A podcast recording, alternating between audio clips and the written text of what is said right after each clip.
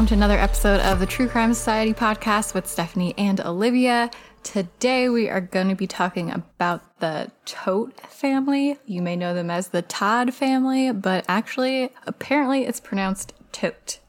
I always thought it was, it was, Todd, so hopefully we yeah. won't slip up. But so if we slip up, don't leave us a bad review about how we can't even say their name right. we do know. We're just used to saying tot. yeah, we're just used to saying tot. Osceola County Sheriff Russ Gibson is giving an update now on the four bodies found inside a home in celebration. Let's listen in. An active investigation, and I'm going to attempt to answer your questions at the end of this. Uh, but there are still some things that I won't be able to divulge at this time. Uh, on January 13th, 2020, Osceola County Sheriff's deputies responded to 2002 Reserve Place in Celebration to assist federal agents from the Department of Health and Human Services in serving a federal arrest warrant for Anthony Tote. Anthony Tote's date of birth is September 29, 1975. Deputies made contact with Anthony in the home along with federal agents he, and he was immediately detained. A safety check of the home was conducted where deputies discovered four deceased individuals inside. The home was immediately secured and a search warrant was obtained by our detectives. detectives and forensic investigators began their investigation and crime scene processing. The medical examiner's office also responded to the scene, and an autopsy was done the following day. The reports of the autopsy determined that the cause of death of the four decedents inside the home to be homicide. So we'll start with a bit of a background about their lives. Megan Gula was born on January 28, 1977 in New London, Connecticut. She met Anthony Tote while they were both attending Montville High School in Connecticut. They were high school sweethearts and at the time this all happened, they'd been together for about 30 years.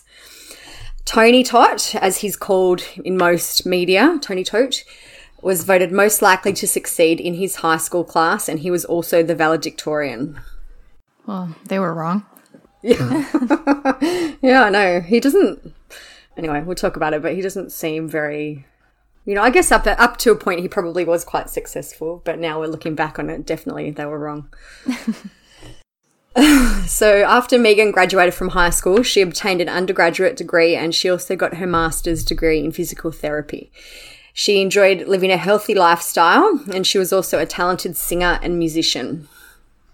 Tony and Megan both became physical therapists and they had a thriving practice in Colchester, Connecticut, which was called Family Physical Therapy.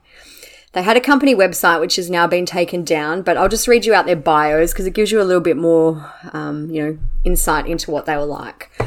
So it says Megan Tote received her master's degree in physical therapy from Sacred Heart University in 2001, which included rotations in pediatrics, acute care, outpatient PT, and skilled nursing facilities. She has extensive knowledge in pediatric physical therapy throughout the country, and she was licensed in Connecticut, California, and Florida. After receiving her master's degree, Megan pursued her 200 hour certification as a yoga instructor and is also licensed as a rehabilitative yoga instructor. She enjoys integrating yoga into her overall therapy practice, and in her free time, she spends time with her family, being a mum, hiking, reading, and traveling. So then Tony's bio from their website reads Anthony Tote received his master's degree in physical therapy in 1999 from Sacred Heart University. His rotations included home care, outpatient physical therapy, wound management, acute post surgical therapy, and inpatient rehab. Anthony is licensed as well in California, Florida, and Connecticut, and has had the fortune to further his physical therapy experience through experiences throughout the country and his involvement in rehabilitating professional athletes, progressive surgical procedures, and continued to his prove, improve his knowledge through continuing education at the same. As far as I can tell, Tony didn't list his likes, you know, his hobbies and things like that. But it does say he became a national certified sports and conditioning spe- specialist and a NESTA, which I'm assuming is some type of organization, speed, agility, and quickness coach. So you can tell from that that Megan really enjoyed being a mother. She included it in her work bio, and there's an excerpt that we've got from her obituary. So it says, Her entire being was encompassed in her motherhood, and she did whatever she could to support her family. Megan will always be remembered as having an exciting zest for life and learning, and for giving her children that same enthusiastic curiosity for the world around them. So she really did love her kids. We'll learn a bit more about, you know, how involved she was with them in a minute when we talk about how she homeschooled them.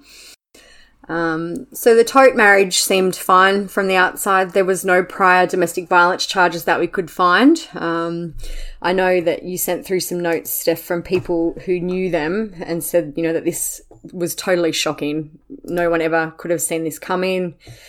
Um, I think I was thinking about that after you sent it. And there's a lot of cases, I think most of the time people don't see it coming. Like Chris Watts, for example, is one that sprung to mind. Yeah. I mean, I guess you don't assume someone's gonna turn into a family annihilator. No. If they're relatively normal. And like, like, you know, just reading this comment, and it's like, Tony, they're saying Tony couldn't have done that, you know, things like that. So, which I think it's pretty clear that he did. You know, I guess you never know what happens to someone to break them down to a point when they can do something like this. But the whole incident seemed to come out of the blue to people no one has come out and said they were ever worried that Tony would do something like this. So yeah, there's um, the cons says one thing I do know and what confused me most here was he loved his kids. He'd show me pictures of his daughter all dressed up for holidays or brag about how well his sons were doing in extracurricular activities. He'd say he loved homeschooling them and that his wife was a wonderful teacher. He loved bringing the kids to Disney World. I'm aware we don't know what's going on in other people's minds, but what he portrayed to me doesn't add up with his evil actions. I believe he did this 100%. I just can't see why. So you spoke about the children in that thing. They had three children together. There was Alexander, who was 13 at the time. Tyler was 11 and little Zoe was four. So Megan homeschooled all the kids. Alex loved history and soccer and like his mum, he loved playing the piano. Tyler was the comedian of the family. He always made everyone laugh and smile. He loved helping others and he was great at math and piano.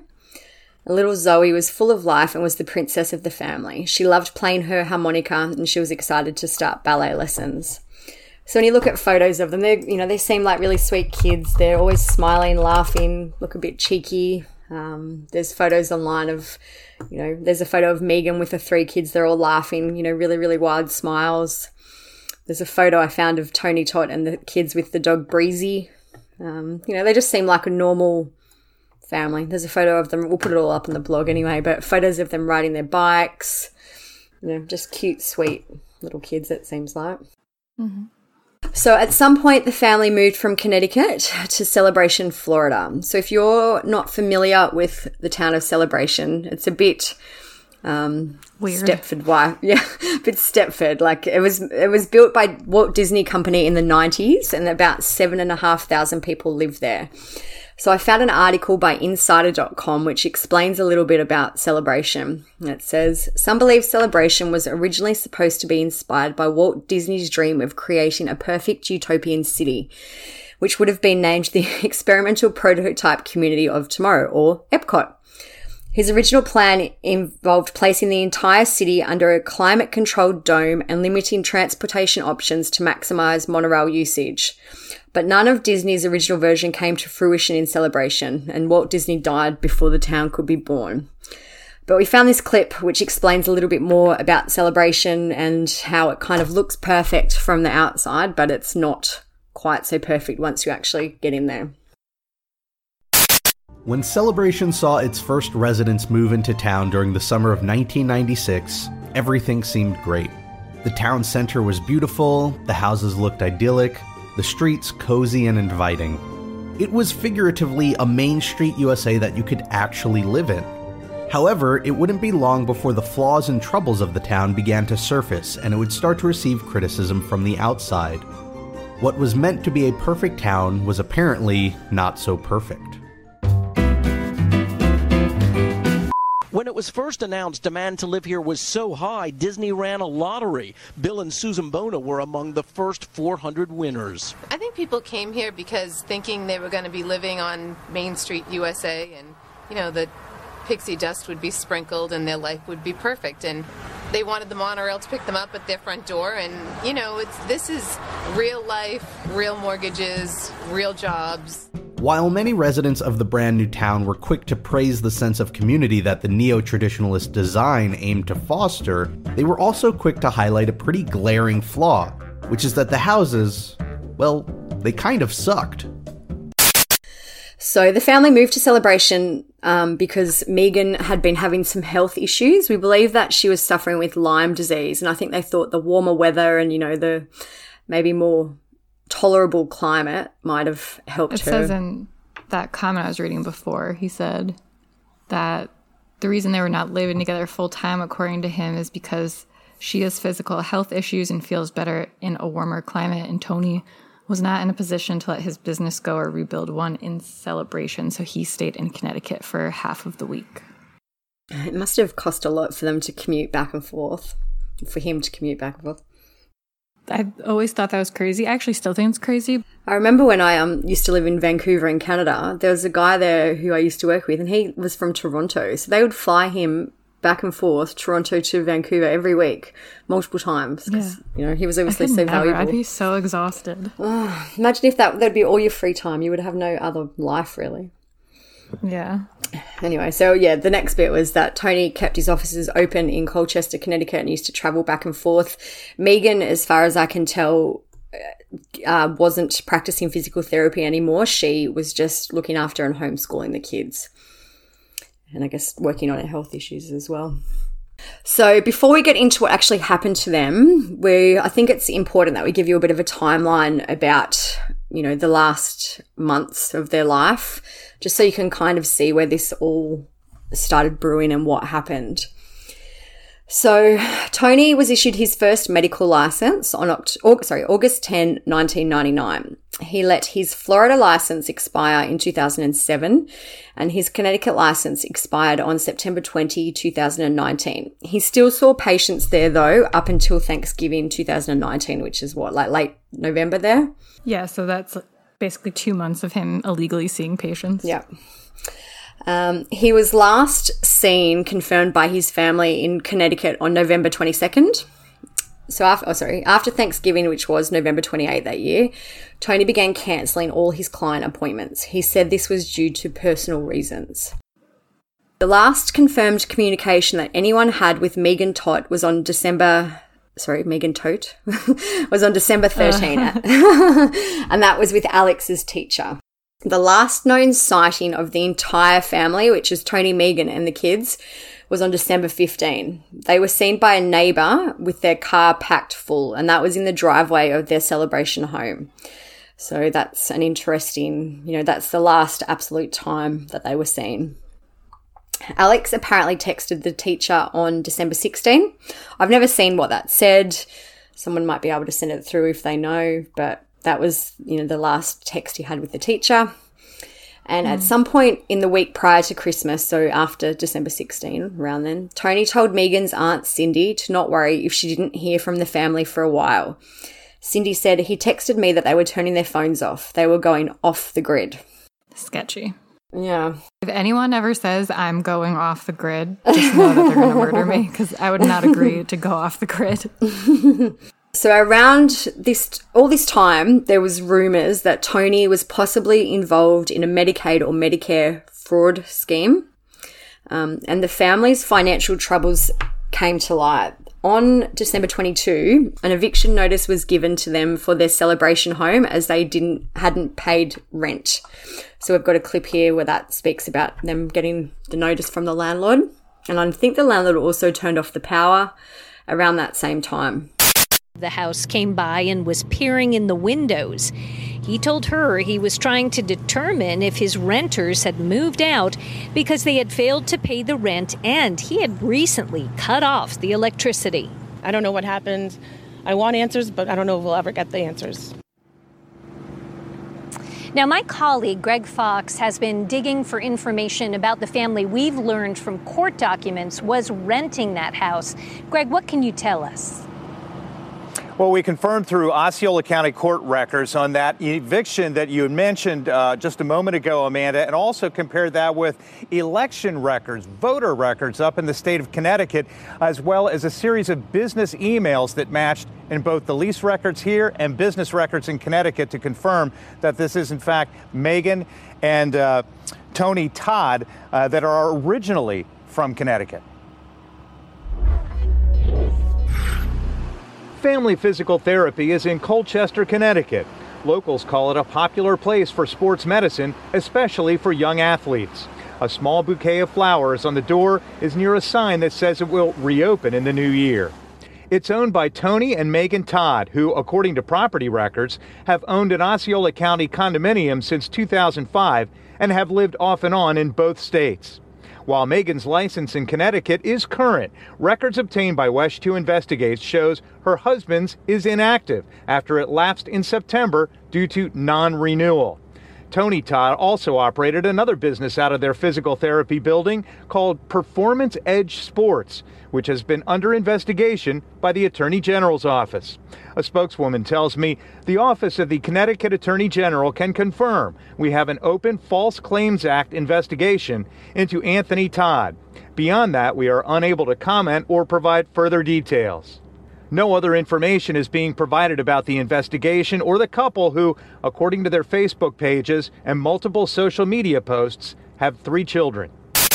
So we found out that on December 23, the day after the eviction notice, Tony paid an amount of $278,908.51 to settle a lawsuit against his physical therapy practice.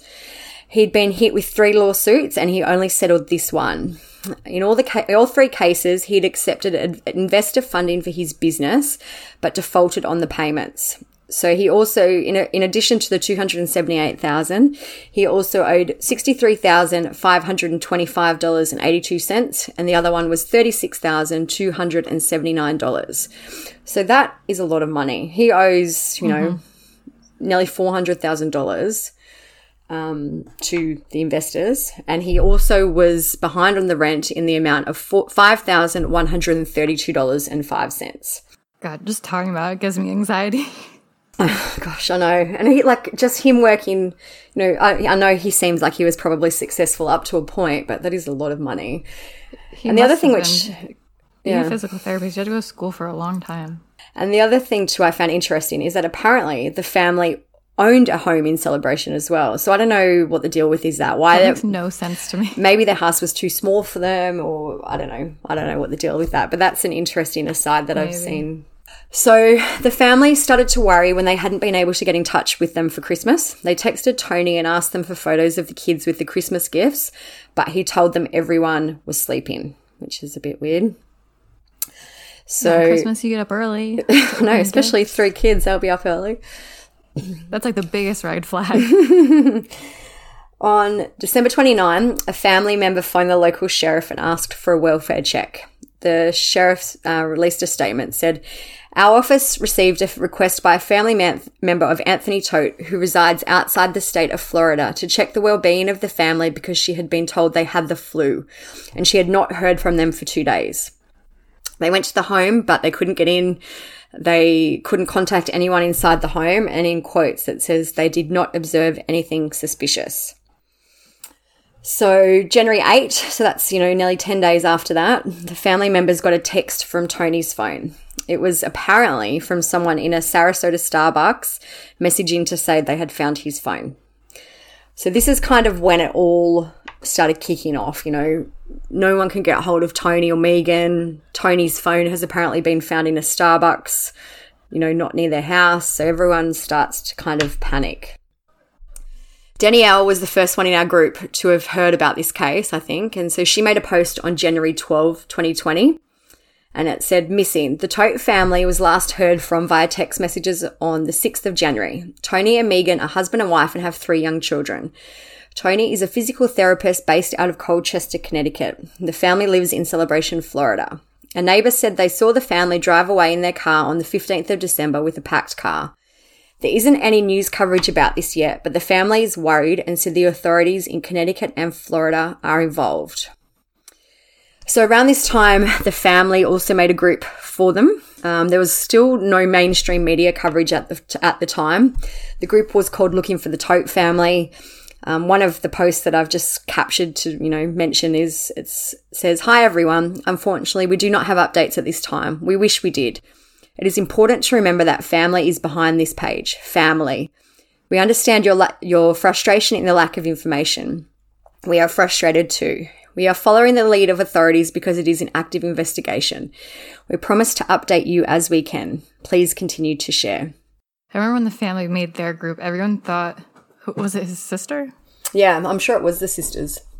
That I don't remember exactly why. I don't know if you do, but everyone was saying like they were just making like really weird statements. And I remember people thinking that the family had just like up and left and the sisters knew about it or something. I think everyone always thought that the sisters kind of knew more, which I'm I'm assuming they probably maybe knew about the fraud a little bit more than you know the public did because I don't think we knew yeah. about the fraud at that point. Uh, that came out a bit later, but at the time, the family did say.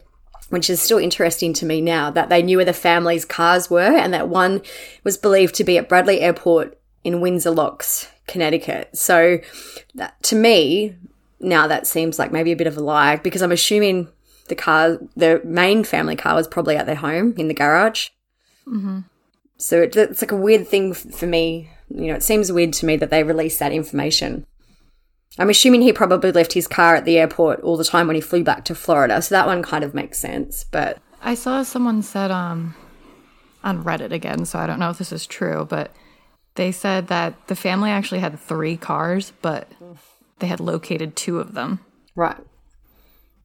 That might make sense. Maybe, yeah, maybe they had two in Florida with the family, and then he and had one, one. So they probably knew where the Connecticut was. One, yeah. Yeah. That makes sense. They also found at that time that the family dog Breezy was also missing. Um, again, I don't know. It's kind of weird to me. Like they did a check, no one answered the door. So how did they actually know? I guess Breezy maybe wasn't running around outside if that's where it used to run around, but I don't know. Weird anyway. Yeah. So it all starts happening on January 13, 2020, which was 15 days after the first welfare check was conducted. Federal police went to the Tote House in regards to a probe about an open False Claims Act investigation. They had search warrants and they were able to enter the property. Tony told them that his wife was sleeping and he even called upstairs for her at one point and that the that, kids that kills me. hey, come down. like, I wonder what he thought was going to happen. Anyway, and, and that all the kids were away at a sleepover but the authorities have said they could smell decomposition. They said that through the open master bedroom door, someone was lying on the floor wrapped in blankets. They knew it was a person because there was a foot sticking out of the covers, and that foot was black and blue. They began looking around and they found that there were four bodies wrapped in blankets in severely decomposed states inside the house. And they also found the body of the family dog Breezy. Tony was taken to hospital at the time and his condition was unknown. I remember that when um we we saw this all coming out and they were like, you know, what happened? Was it a um had they all been in a car, for example? You know, we didn't know that they were all wrapped in blankets. We were like, were they all found in a car? Did they, you know, was it a suicide pact? What what was was Tony barely alive? We were all waiting to hear more about his condition because we still didn't know what had happened at that time. Mm-hmm. Was it a murder suicide? We didn't, it wasn't, it was said basically straight off the bat that there was no threat to the community, which is our favorite saying. So we assumed that it wasn't a murder by a stranger and that Tony had just somehow randomly survived. We, we assumed that, you know, it was within the but family. But you never know because they always say that. So. Yeah. And still in many cases that are unsolved, which I'm sure we've spoken about before, but Anyway. and so, yeah, the, the rumors at the time were that the kids had been found in a vehicle, so maybe they'd been gassed and then the parents took their own lives, or, you know, Tony tried to take his life some other way. A neighbour visited the house the day before the bodies were found and she sent some messages to our Facebook page. We won't put her name in, but her message is I was at the door yesterday. I knocked, walked all around the house. There was a window open upstairs. It's a huge house. I didn't smell anything, but the house felt weird. I immediately got a headache and felt sick to stomach, which sounds dramatic, but it's true. It didn't smell, it was weird. You could almost hear the weird.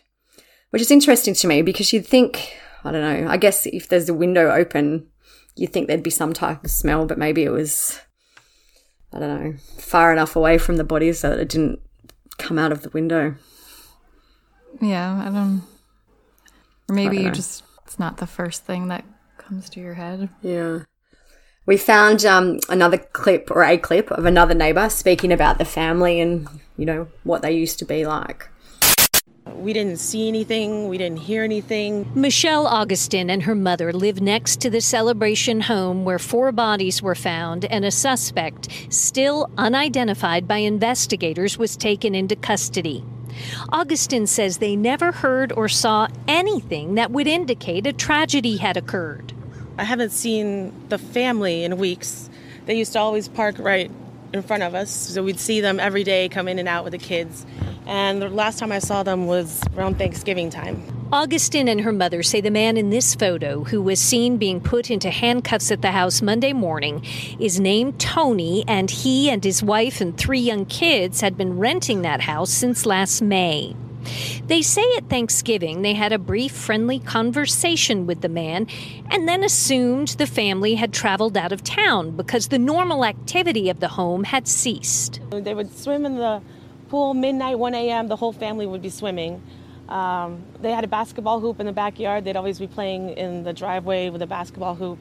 So always toys and seemed like a happy family. Augustin says the first indication something might be amiss came last Friday when the owner of Uh, so we finally then started getting some more information about Tony's condition. The news agency, I think it's WESH or WESH, I don't know, either one, said he was seen being ordered out by deputies with guns drawn and was taken away in handcuffs. He was in the hospital for a few days, and we learned that he had apparently been treated after he ingested excessive Benadryl and threatened to kill himself. Uh, and a reporter called Lauren Seabrook from WFTV released a little bit more information. They it says, you know, they made announcements for Tony to come out, and when he didn't, they went in. He told them Megan was sleeping. There was no response. They found the bodies, and they said Anthony could barely stand and agreed to be shaking. They say he confirmed he was of sound mind and agreed to speak when they read his Miranda warning, and then the confession followed.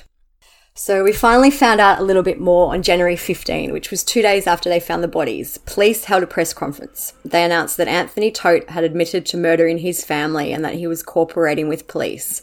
When he recovered from his overdose, he was charged with four counts of premeditated murder and one count of animal cruelty. He did not reveal a motive to police. Police believed that Megan and the kids had been dead since late December. They could not confirm what date they died. And even to this day, I don't think they've ever said a date. They've, you know, said they died in this date range, but they've never actually known a date, which is interesting to me. I guess, you know, with no power in the house and all that, the decomposition would have been sped up a lot too, but I feel like once it goes to trial, they're going to have to have a closer date as to when they Yeah. were alive. Because even, like, I'm assuming they had social media or something, Yeah. like, just. And even things like logins accessing everything. yeah yeah like even for the kids you know i'm assuming they had some type of devices or a computer or you know they they must be able to Yeah, like pin you it could see when they were pinpoint it active. yeah Uh, we also started to find out some more details about their financial struggles. The eviction notice had been served as they were one month behind in rent, so that means that their rent was about five thousand a month. But oddly, they remained in the home, even they even though they owned a home, which we spoke about in celebration, that was five hundred feet away from their rental. So that's interesting. I'm assuming that was probably rented out maybe as well, which is why they couldn't just move in there. But anyway, so how did Tony just fall so far from grace? On the same day, January 15th, a criminal complaint was released and we learned more. Tonight, our first look at the FBI's investigation into the man accused of murdering his wife and three children. The federal case linked to healthcare fraud. Osceola County deputies say Anthony Tote killed his family inside their celebration home and kept the bodies there possibly for weeks. News 6's Eric Sandoval spent tonight investigating who this man is. So, Eric, what did you find out? Well, this is just a heartbreaking story to begin with, Ginger. Um, we got a hold of this federal investigation today. It was actually unsealed in federal court. And I found out that Anthony Tote is accused of healthcare fraud. Agents were trying to arrest him at his home in Celebration celebration. They say he owned a couple physical therapy clinics in Connecticut. And when finances got tight, they say he got himself into trouble.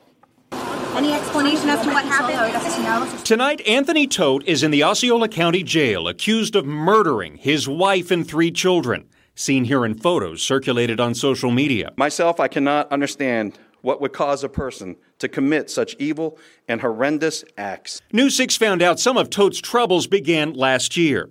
That's when federal agents began investigating the physical therapy business he owns in Connecticut, a business he flew to each week from Orlando. They say they found out Todt had been engaging in a healthcare fraud scheme. They say he submitted fraudulent claims for physical therapy sessions to Medicaid and some big insurance companies. Investigators say his clinics were in financial trouble. They say he had borrowed money from 20 different lenders to keep it afloat. They say in August alone, one month's payment for those loans was $99,000. In November, agents say Todt admitted to billing for services he didn't provide, saying he was living above his means. In December, they say Todt stopped responding to them. His clinic closed, and paychecks to his workers started to bounce. And it doesn't stop there. Court records show Todt and his family were also facing eviction in celebration. Now, early this month, federal agents found out Todt's relatives hadn't heard from them, and uh, tonight he faces four murder charges. He's going to face a judge on those charges tomorrow afternoon, Ginger. So, from the criminal complaint, we learnt that in April 2019, the FBI started their investigation of Tony and his business, which was called Performance Edge Sports LLC. They were suspected of a scheme to defraud Medicaid, Anthem, Cigna, and other insurance programs. The scheme was to bill for services that they didn't actually provide to patients, and the offices for the business were known as Family Physical Therapy. So, Tony allegedly falsified documents on two minor sibling patients to send out to another physical therapy office where he required that they transfer out of his care. The files the services provided were mirror images of each other, even though the kids had different diagnoses. In another minor patient case, he billed for four plus times a week services between the dates of November 1, 2017 and December 5, 2018, even though the patient had been cleared by Tony and the surgeon on October 25th, 2017. So he continued to bill this patient for over a year, uh, you know, or bill Medicaid or whoever, for the patient for over a year after they were cleared. Mm-hmm. Medicaid paid Tony $17,194 for these claims. It's assumed he did this with Medicaid because they didn't use, didn't issue explanation of benefit forms to members. I was thinking also, I wonder if it was easier for that to happen because so many places are paperless now and like who's really logging on to like look at your yeah. statements and stuff from doctors' offices. And I guess if you know if if you don't have to pay, I know I'm not totally familiar with how it all works there, but if you're not paying, like, why would you even? Basically, for people who aren't familiar with health insurance, I mean, I used to work in doctors' offices, so I'm not like an expert or anything, but the doctor codes what services they gave you during the visit. So, like, you know, they drew blood, they gave you an x-ray and they like cleaned your ears or something. That's like three different codes, yeah, charges. Then it goes to the insurance company. Basically they decide what they're going to pay for and what you're going to pay for. But some insurance companies and plans to cover the whole thing. Some don't. So yeah like if they're covering the whole thing why are you going to go look at your statement? Yeah. So he obviously you know figured out a way to get around it. So he this went on for years and years until he until he ran into some Karens who check their, their bills. I didn't. Yeah, why are you charging me for this? Um, With their color coded calendars. Um, he falsely billed Medicaid for services to a child who'd been hop- hospitalized. He was paid $334.71. So now we get to the Karens. um, witness number three. The Karens that saved the day. blew it all apart. Witness number three provided 16 months of color coded family calendars that showed there were no services provided on the dates that Tony had billed Medicaid and Anthem Blue Cross for, which was July 24th, 2018 to April 17, 2019. Tony claimed that for those 34 weeks, their child had had physical therapy three to five times a week. He was paid $22,964. So, another family, which was a mum, dad, and two kids, was seen by Tony until February 7th, 2019. He billed them for 21 dates of service and was paid nearly $17,000. Another minor patient was seen approximately 10 times in office, but Tony billed Medicaid for 103 dates and they paid him 12,673. So when the patients asked him about co-pays, Tony would tell them they were on his friends and family plan and he would mm. just accept what the insurance paid him for the visits. That's how that works. So this is going on and on. He billed for services done on Saturday when the office was closed, but only on patients Oh, under 19. On August 3, two agents did surveillance at both offices. Both locations were clearly closed and had no patients on the schedule, but Tony billed Medicaid for services on 16 patients that day. Each patient was seen allegedly for nine units of physical therapy, which totaled 15 minutes each. According to this, um, which was the current procedural terminology manual, they were all codes used for services were 15 minutes or less. So each patient was seen for a total of two hours. So he worked a, a 32 hour Saturday. On October 4, 2019, a search warrant was applied for and issued to agents for the office's WebPT account. Agents learned that the software has an audit log which shows how many times patient records were accessed and changed. And only one file was accessed on August 3, 2019 from an IP address in Florida. Tony was in Orlando on August 3, so he couldn't have done physical therapy on 16 whole patients that day. He was paid $20,833 for providing physical therapy to patients on eight Saturdays between the 3rd of February 2018 and the 17th of August 2019. He's just getting in deeper and deeper because he took, he and his physical therapy office took loans or advances from over 20 commercial lenders to fund the business between January 2015 and June 2018. So three and a half years. That's making my chest tight. how do you have? How do you even keep track? I know. I don't like. I just. I don't even know where all this money was Twenty going. lenders. The FBI assumed that Tony had been doing the Medicare fraud to cover the payment he owed to these lenders. So November 21, 2019, so this is right before, you know, everything happened. His offices were searched with a warrant. He was ad- interviewed and admitted to being the only person in charge of billing. He said that he was the sole perpetrator in the fraud and he claimed that living above their means was the best way to put their situation and that Megan had no idea of what was going on. He told investigators that he wanted to plead guilty. So I found a Facebook post um, from someone who knew Tony. I'll just read out some of it. So they're speaking about his Westchester office in Connecticut. I believe the Westchester location was open to accommodate the brand new aquatherapy fish tank, which is why I became a patient. The location was closer and cheaper than the alternative pool therapy in Glastonbury.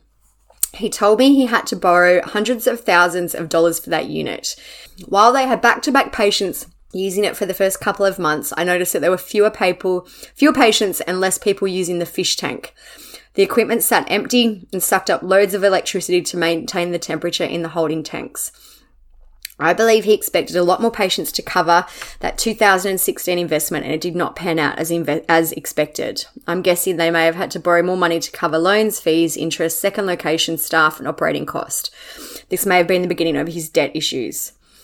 The billing errors, now that I think about it, showed up around November 2016. I started PT September 2016 and got my first statement October. I believe he got the fish tank in the summer of 2016. I started to go there a few weeks after he announced aquatherapy option on a Colchester Facebook group. So he obviously made a big, big investment that didn't quite pan out for him, and I guess that's why, you know, where it all started to spiral from. Um, so they searched the offices in November. On December 4, the agents still had not heard from Tony, despite him telling them that him and his attorney would be in touch as soon as possible. But then he also claims then that he was still attempting to find a lawyer.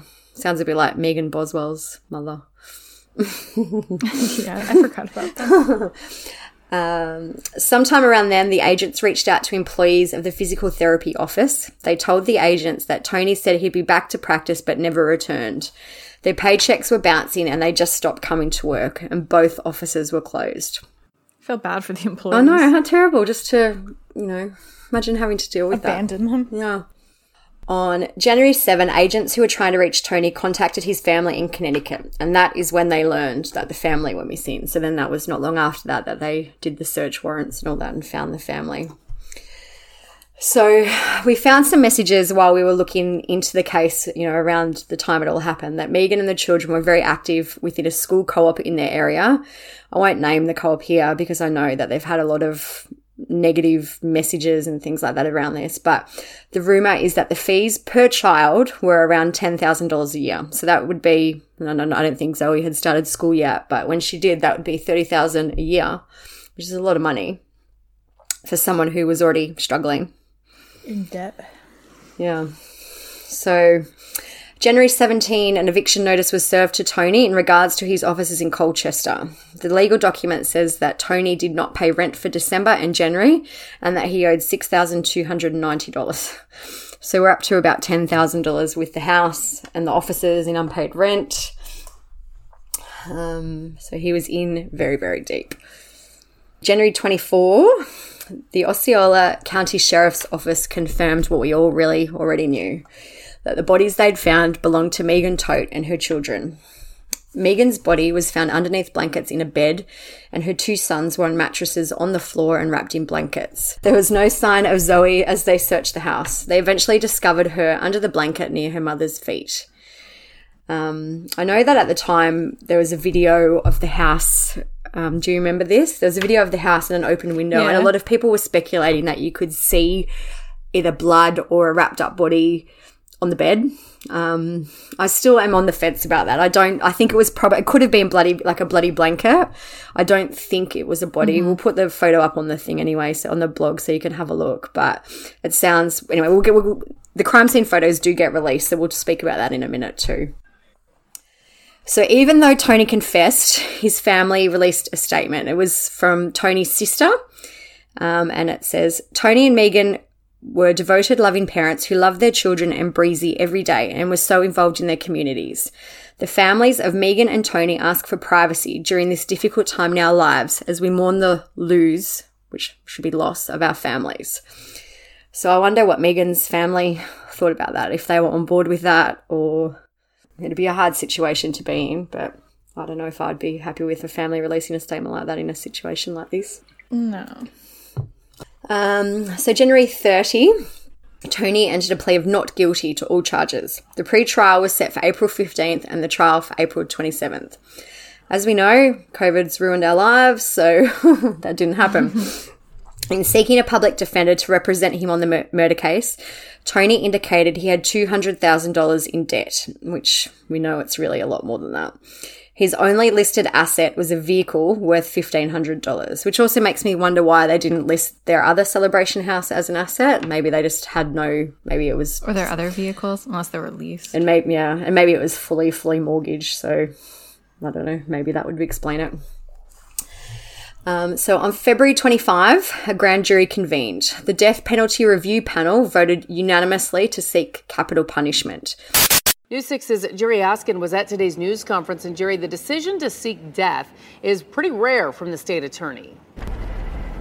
Lisa, right, and we just got the indictment court records today from the Osceola County Courthouse. In fact, today, top prosecutor Aramis Ayala said the decision to actually seek death goes against her personal beliefs, but that decision was made today by her office's Death Penalty Review Board. I can't imagine the pain and the agony that they're going through, but we are going to absolutely do all that we can to make certain that justice is served and as we as we go through this process. Big news today out of Osceola County. A grand jury finding enough evidence for Anthony Todt's case to go to trial and indicted him on first degree murder charges. At a press conference today, State Attorney Aramis Ayala said Todt also now faces the death penalty, a decision made by her office's Death Penalty Review Board. They have unanimously voted to seek death in this case, and that notice was filed today. Investigators say Todt killed his wife, their three kids, and family dog at their celebration home. Their bodies were found last month, but authorities say they were likely killed in late December. Officials haven't yet said how the family was killed, but a report we got from the medical examiner's office said the wife, Megan, and her two boys were stabbed, although her daughter was not. Aramis Ayala said she's seeking justice. As we go through this process, it is my hope that they're able to find some semblance of peace in this process, knowing for certain that we are standing with them and we are standing with this community to make certain justice is served. And right now, Anthony Todt is being held at the Osceola County Jail on first degree murder charges and a charge of actually cruelty to animals. No word now on when his trial will happen. Of course, we'll keep you all posted. April 7, so four months, around four months after they died, the Office of the Medical Examiner District 9 in Osceola County released the autopsy reports for Megan, Alex, Tyler, and Zoe. So these, there are some, um, I guess, graphic words here. So if this isn't what you want to hear, you might want to skip through the next little bit. But Megan, Alex, and Tyler all were found with stab wounds. All four had traces of Benadryl in their system, and the cause of death was homicidal violence of unspecified means in association with diphenhydramine toxicity. So they all had, you know, ben- Benadryl overdoses, which we'll speak about in a little bit more detail in a minute. There was no evidence of injury or trauma to any of their skulls, scalps, or necks. Megan had two stab wounds to her abdomen. She was likely stabbed once while she was alive and a second time as she was dying or almost dead. Alex was found to have a stab wound to his abdomen near his eighth rib on the left side. His feet were listed as mummified. So I'm assuming it might have been his feet sticking out of the blanket. It's interesting to me that they can be mummified after that amount of time. Like they were super decomposed, but I don't really get what that means. Tyler had a stab wound to the abdomen with an injury to his large intestine. Zoe had no trauma to her body. She was identified by circumstantial evidence, which not entirely sure what that was, but she was also missing a front tooth. So I'm assuming that that was possibly um, she didn't no one knew that it was related to her death. It's not like she'd lost a tooth. I guess she's only 4, which would be quite young to lose a tooth anyway, but um, Well, I saw um I'll read it when you're done with this part, but part of decomposing, like one of the stages, you lose your teeth and your nails fall out. Hmm. Sounds nice. And it says, I just looked at the mummify.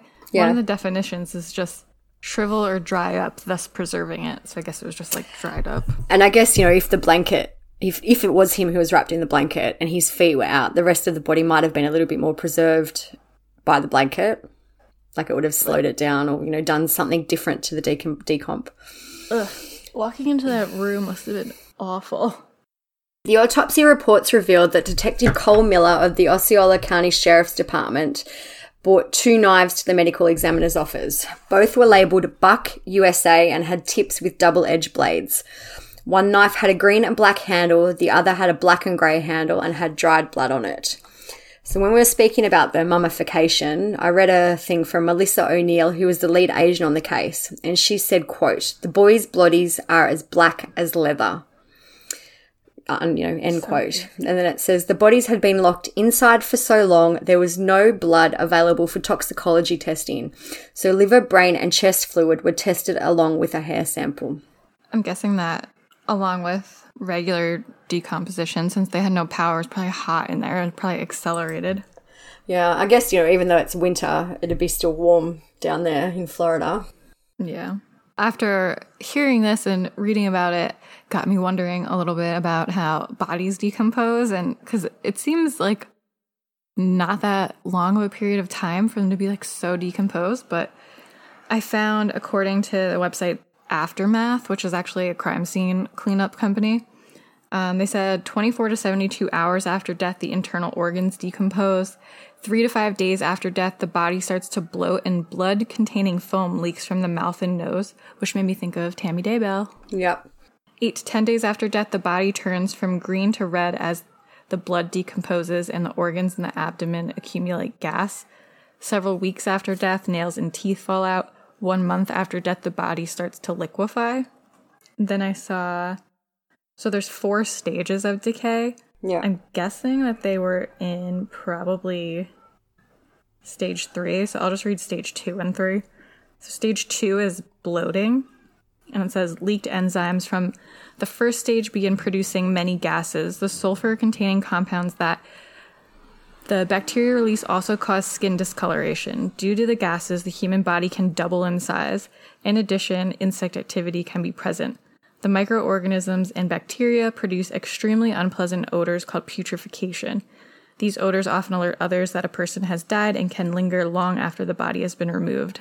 And stage three is active decay, which is fluids released through the orifices indicate the beginning of active decay. Organs, muscles, and skin become liquefied.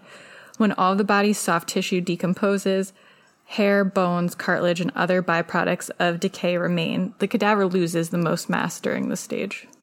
Sounds like there wasn't. gross. Yeah. Yuck. I can't even imagine coming across a scene like that. Smelly. Hmm. So it's assumed that Tony drugged the family with, dren- with Benadryl, sorry, before he suffocated them one by one and he stabbed the older three, so his wife and the two older boys, to make sure they were dead. I'm assuming maybe Zoe passed just from the Benadryl, which is why she had no stab wounds. Sorry, the Benadryl and the suffocation, which is why she had no stab wounds. Um, but they released the amount of Benadryls, Benadryl that the family had. So Megan had 5.02 milligrams per kilogram. I think this is how you guys phrase it. Alex had Yeah. 6.687 milligrams per kilogram. Tyler had the most. He had 10.362 milligrams and Zoe had 2.724 milligrams. So with their weights, that means Megan had ingested 235 milligrams of Benadryl, Alex 268 milligrams, Tyler 395 milligrams, and Zoe 37 milligrams. I looked up the lethal dosage. Yeah. And from like some experiments and whatever, it said that for kids, a lethal dose can be 500 milligrams in total. But for adults, it's 20 to 40 milligrams per kilogram. So it seems they were all under the lethal Yeah. dose. So I wonder if he just did that to kind of knock them out to make it easier to. it also um, makes me wonder how did he give it to them? Like, did without the like you know? Yeah, I don't know. Like, did he put it in their drinks or? When you taste it, I don't know. That was the medical examiner reports, which we've got up on the blog as well. Just a little bit of an awkward aside. After all this happened, Tony was featured in a piece in the local newspaper in Colchester, and it was about Colchester is kind. So we've got the image. It's you know an image of him, and he's part of the. It's basically as bad as the Chris Watts Father's Day blanket. and it's funny, well, funny, you know, interesting. This appeared just pages after a story about him in the same newspaper that, and the other story was about him murdering his family. So the editor did not do a great job there. a kind murderer. Um, so on May 5th, so only a few months ago now, the crime scene photos were released. I'll put them all up on the blog, but you can see, so there's photos of the knives. One knife in particular does seem to have blood on it. There's, I can see maybe five or six blood spots, plus, you know, a few little smears of blood. The other one just looks with no blood. So that's that. I'm assuming that was one of the knives he used. Um, they also released photos of Tyler Todt's clothes. He had a create your own superhero shirt on and some boxer shorts, and you can see they are quite bloody. Um, I'm assuming a lot of it is probably decomposition as well, but you can see blood stains on there. There's a photo of the bedroom where they were found. So this is the bedroom that speculated that you could see from the road. Um, I can see it. You know, there's a four poster bed. There's a bloody pink blanket or bedding on the bed, which I think is what you could see from the road. It's a big mess. There's like cords everywhere, just blood on the carpet. It looks like it's very, very. Um, he put them all in the same room. So, you know, there's another picture, there's a teddy bear and like a scarf and um, babushka dolls. Like there's just stuff everywhere. So it's chaos. He's obviously put all the bodies in one room, I guess, to try and maybe contain the smell. That might be part of why. That's probably disgusting. Yeah. I feel sorry for the landlord who has to deal with all this after. Um, interestingly, the two boys, Alex and Tyler, were found with rosary beads. Alex was wearing um, a black set of rosary beads, and Tyler, it says, was in possession. So I don't know if that means he was wearing it or if he was holding it or whatever, of a lavender colored rosary beads. They also found boxes of Benadryl, Wal-Dryl, and allergy tablets. So looks maybe he put the tablets into Megan's drinks and made, you know, I don't know. There's a lot anyway. There's three boxes of it. And the liquid too. Yeah. There's a photo of the downstairs, which I'm assuming might be like a basement. That's not too out of place. There's some exercise equipment and stuff that looks pretty normal. One interesting thing is that um, it emerged that Tony had bought a gun. He attempted to purchase a gun on December 19, 2019. For some reason, he ended up with a pellet gun. We don't know why he didn't get a proper gun. Did he not have enough money? Did he not pass a background check? We don't know, but he purchased the gun for forty nine ninety nine, a box of pellets for nine ninety nine, a Gatorade, and some candy at a local sports store. It's just embarrassing. Yeah, there are photos of the gun. Um, like looks just like a black, smallish gun. Um, and it's interesting that photos were entered into evidence that showed two wounds on Tony's body that was similar to what a pellet wound might have looked like.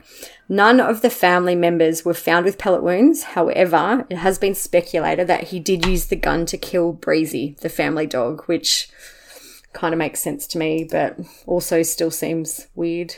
Gross. Um, just still in the crime scene photos. One of the photos is a corkboard. Is that what you guys call them? A corkboard? Yeah. Family photos. So, you know, there's the kids all smiling and, Gandhi laughing. quote. Yeah, the Gandhi quote I will not let anyone walk through my mind with their dirty feet. And then there's like a motivational thing that says, never quit, ever. It's also a, a drawing of a, a unicorn cat. Yeah, yeah. Very cute. They were cute kids.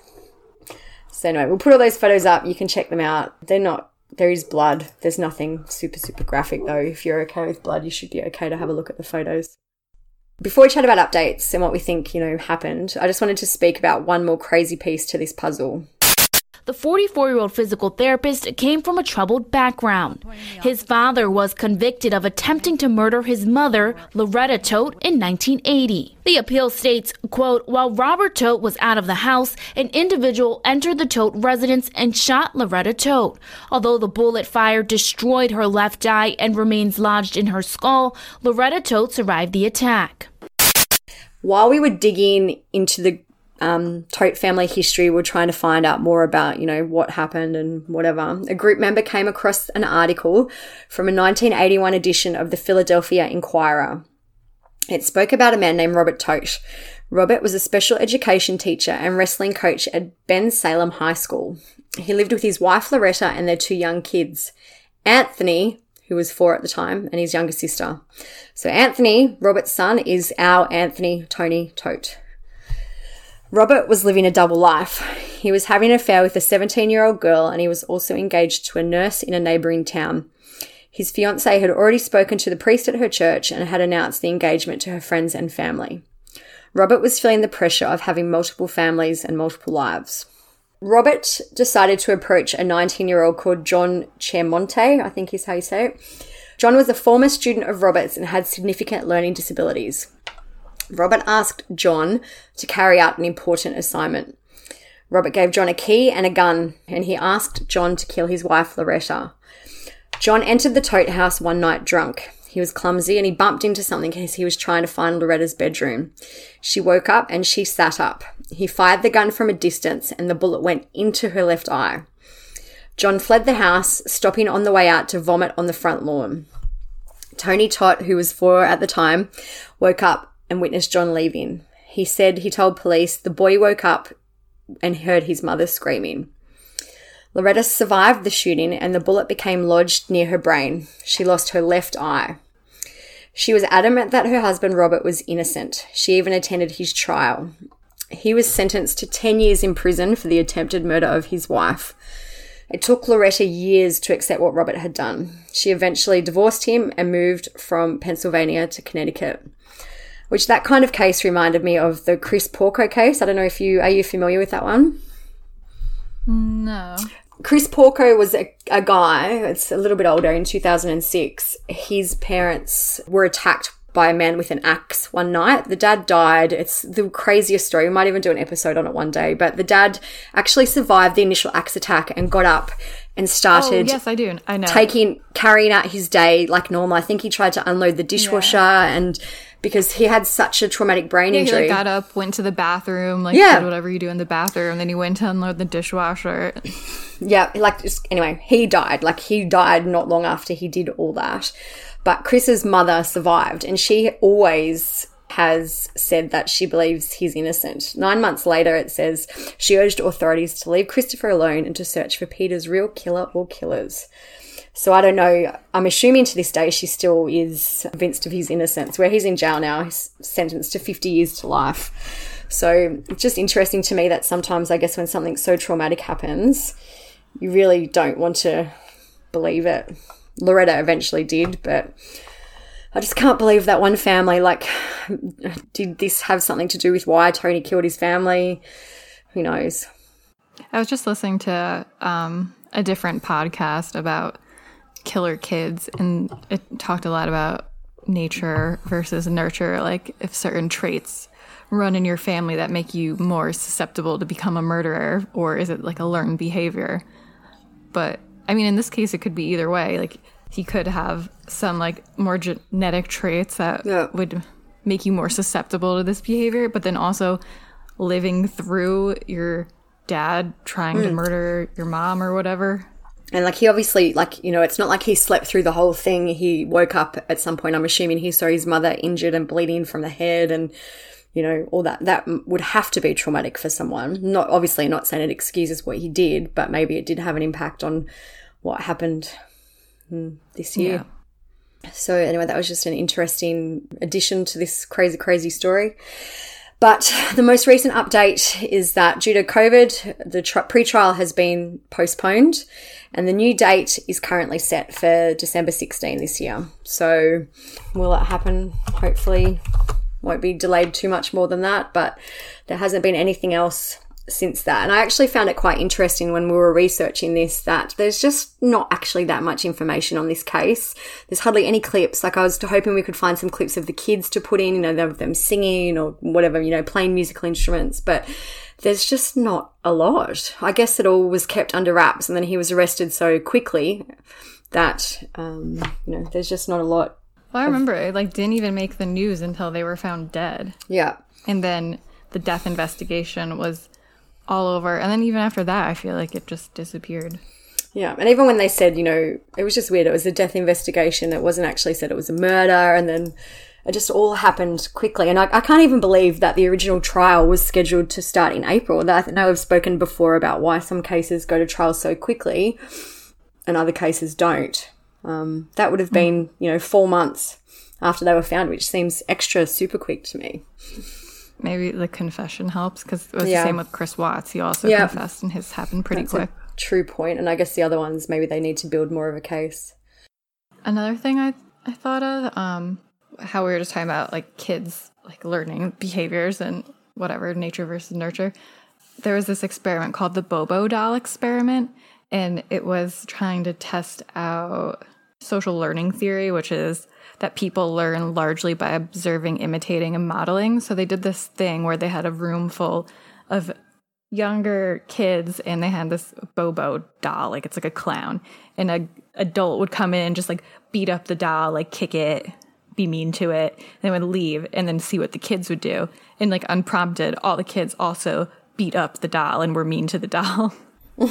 So it's supposed to just like be proof that nature versus nurture and all that yeah yeah like if kids see adults doing these things they're also more likely to do it they're influenced by watching everyone always says, you know, kids can be so mean. And I think they can, they absolutely can. But I think a lot of the time they just go with what they see. So, you know, they're not old enough to distinguish that this isn't, obviously, I'm not talking about all kids and it'll be different for different ages. But, you know, if they see, they'll model what they see other older kids doing or other kids doing just to, without having much discretion about what's right and wrong sometimes. mm-hmm. Anyway.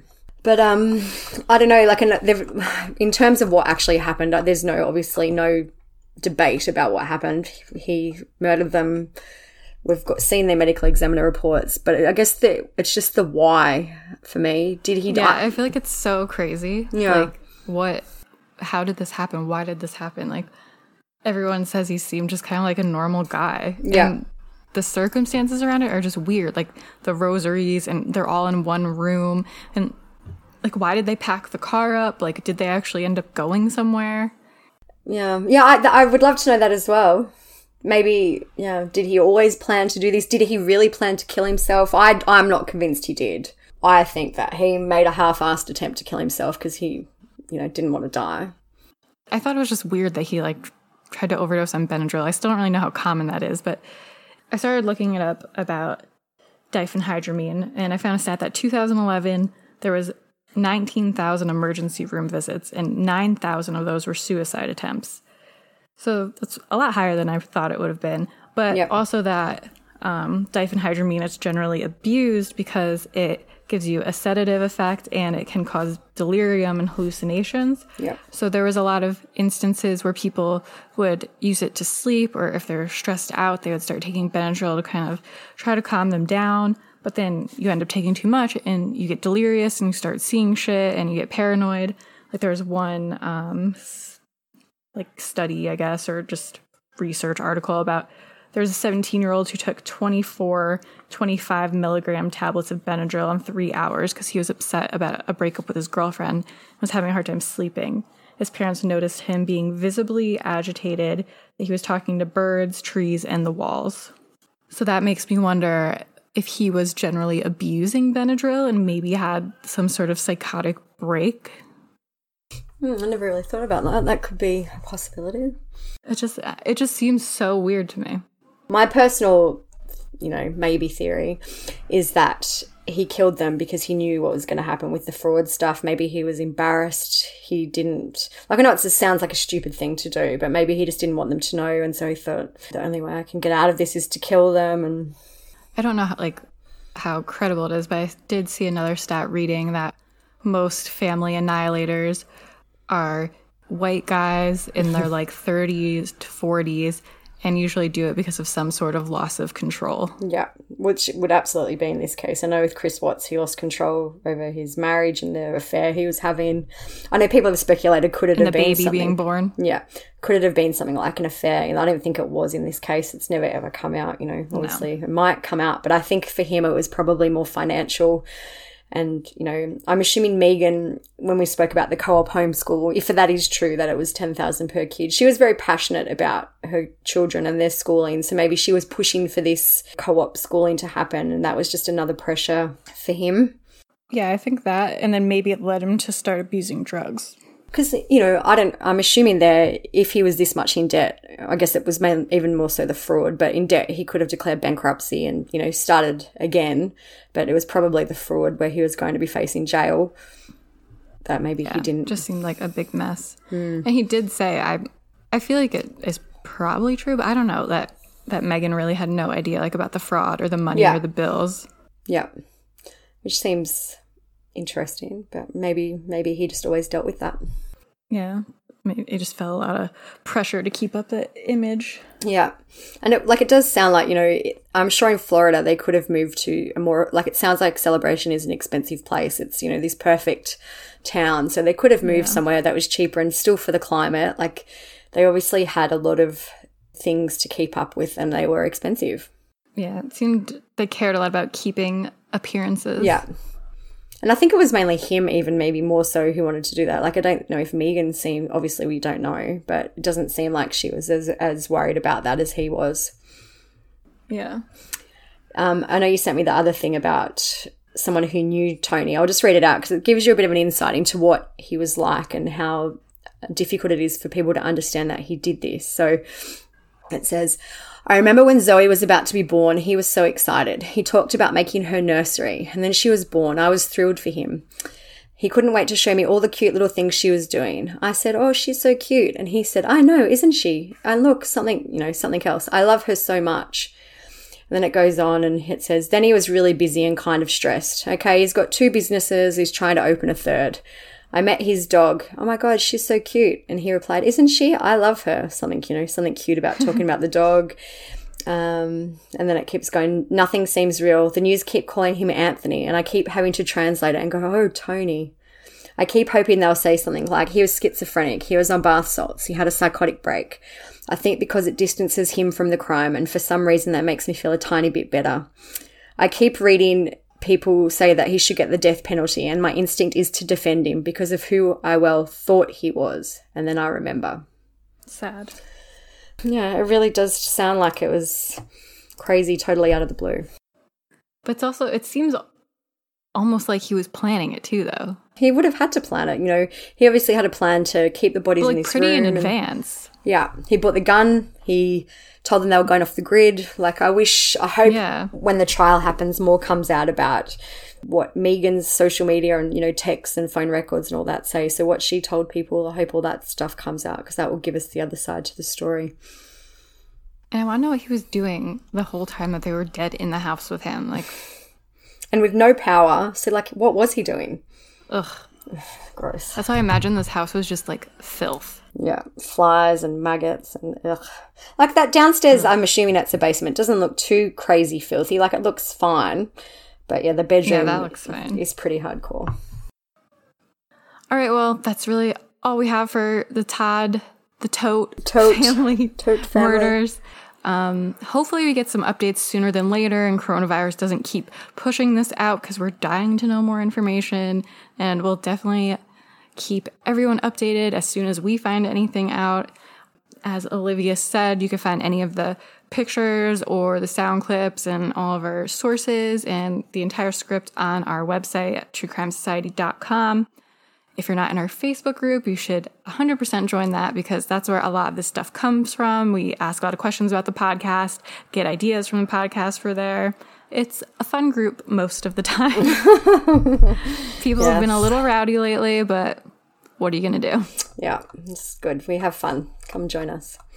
We've um, tossed around maybe a few different topics and things that we want to do for our next episode. So we're still just finalizing those. If you are interested in learning more before the podcasts are released, just make sure you come and join us in our group, True Crime Society.